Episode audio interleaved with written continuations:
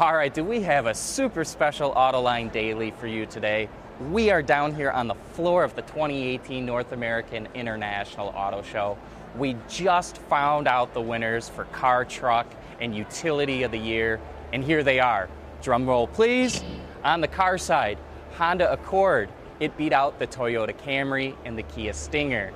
On the utility side, the Volvo X C sixty beat out the Stelvio and the Honda Odyssey. And then on the truck side, the Lincoln Navigator beat out the Expedition and beat out the Colorado Z R two. So if you had those as your picks, pat yourself on the back. And we're here in the Mercedes booth because the new G-Class just got unveiled, and man, have I seen a lot of people around this thing. Uh, styling's not a whole lot different, but you'd kind of expect that. I kind of equate it to like how the Wrangler is to the old Wrangler. It kind of had to have that classic look to the car. I think the biggest distinction you'll notice are, is the lighting signature in the front and the back. Big round L E Ds up front, and the rear lights, they still look like the old ones, but it has a nice new L E D signature to it. Uh, under the hood, turbocharged four liter V eight engine, putting out over four hundred horsepower and four hundred fifty pound-feet of torque. You know this thing is still going to be amazing off-road. But you know what? Stay tuned. We've got even more coming. Autoline Daily is brought to you by Bridgestone Tires, your journey, our passion.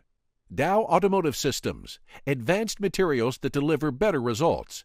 And by Lear, a global leader in automotive seating and electrical systems. All right, we're back, and we're here kind of straddling both the Chevrolet and Ford booths. That's because we've got a couple of competing vehicles to talk about. And one of the first ones is the new twenty nineteen Chevy Silverado. And there's actually a lot more new than you might think. Uh, it's bigger. The wheelbase has been extended by four inches. The hood's something like an inch higher, but yet it's four hundred fifty pounds lighter than the current model, and they did that with their mixed material strategy. The frame's eighty-eight pounds lighter. Some trim levels will even have composite rear leaf springs, and those alone save twenty-four pounds apiece. There's going to be eight trim levels in all. The floor of the bed is nearly seven inches wider than the current one. The tailgates now power both up and down. Uh, big news here, too. There's a new three liter inline six-cylinder Duramax diesel that's coming out for the Silverado. Uh, and both the five point three liter and six point two liter engines have been reworked and now feature something called dynamic fuel management. It's kind of like cylinder deactivation, but kind of a step further. You can shut down anywhere from one to seven cylinders, which is pretty amazing. Uh, there's a new ten speed transmission for the truck, and aero has been improved by seven percent as well. You know, one thing I, I kind of think about with the Silverado here and their talk about it being bigger, a lot of the times in our comments I hear people talking about how big the Colorado is, and I kind of think maybe they want to make the Silverado a little bit bigger just to make that much more distinction between those two trucks. And you know what? We're talking about the Colorado, and we got Ford in the background here. They're coming out with the new Ranger. And here's some of the new details on the Ranger. Uh, it's based on the Ranger that's sold in the rest of the world, but it's been heavily re-engineered for the North American market. And that's going to include a fully boxed frame. It comes in two-door Super Cab or four-door Super Crew models, and it is built on one, wheel, uh, one wheelbase. Uh, the engine is a two point three liter EcoBoost with direct injection. That gets mated to a ten speed transmission. Uh, four-wheel drive uh, with a two speed active transfer case is available as well. Uh, and that uh, Ranger is going to go on sale in the first quarter of twenty nineteen. A couple other quick Ford notes here. Uh, they talked about the hybrid F one fifty that's coming out in twenty twenty.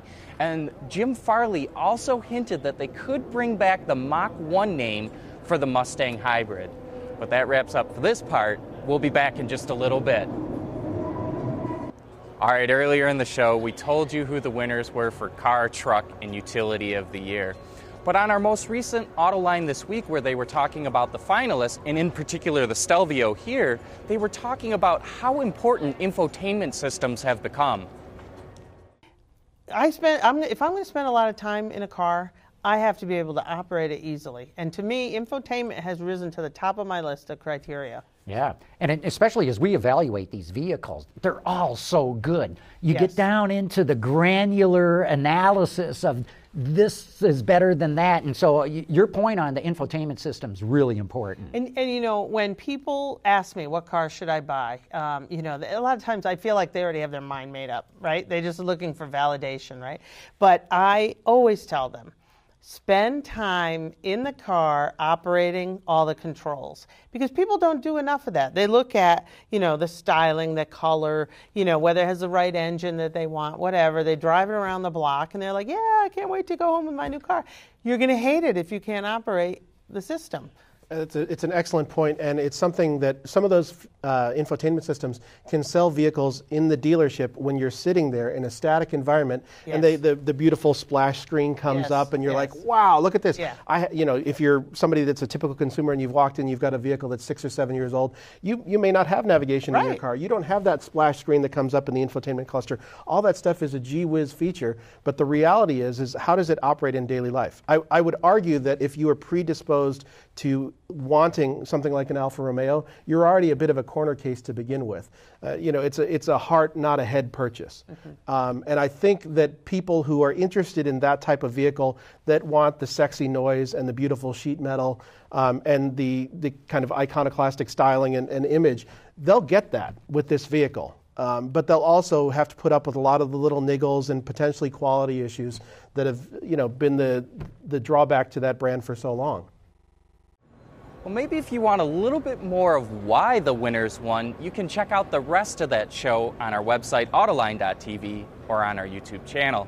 And obviously, with this background here, you know that we're at the North American International Auto Show. We're going to have coverage on our website and YouTube channel throughout the day, so check that out. But that is going to wrap up this special show of Autoline Daily. Thank you for joining us.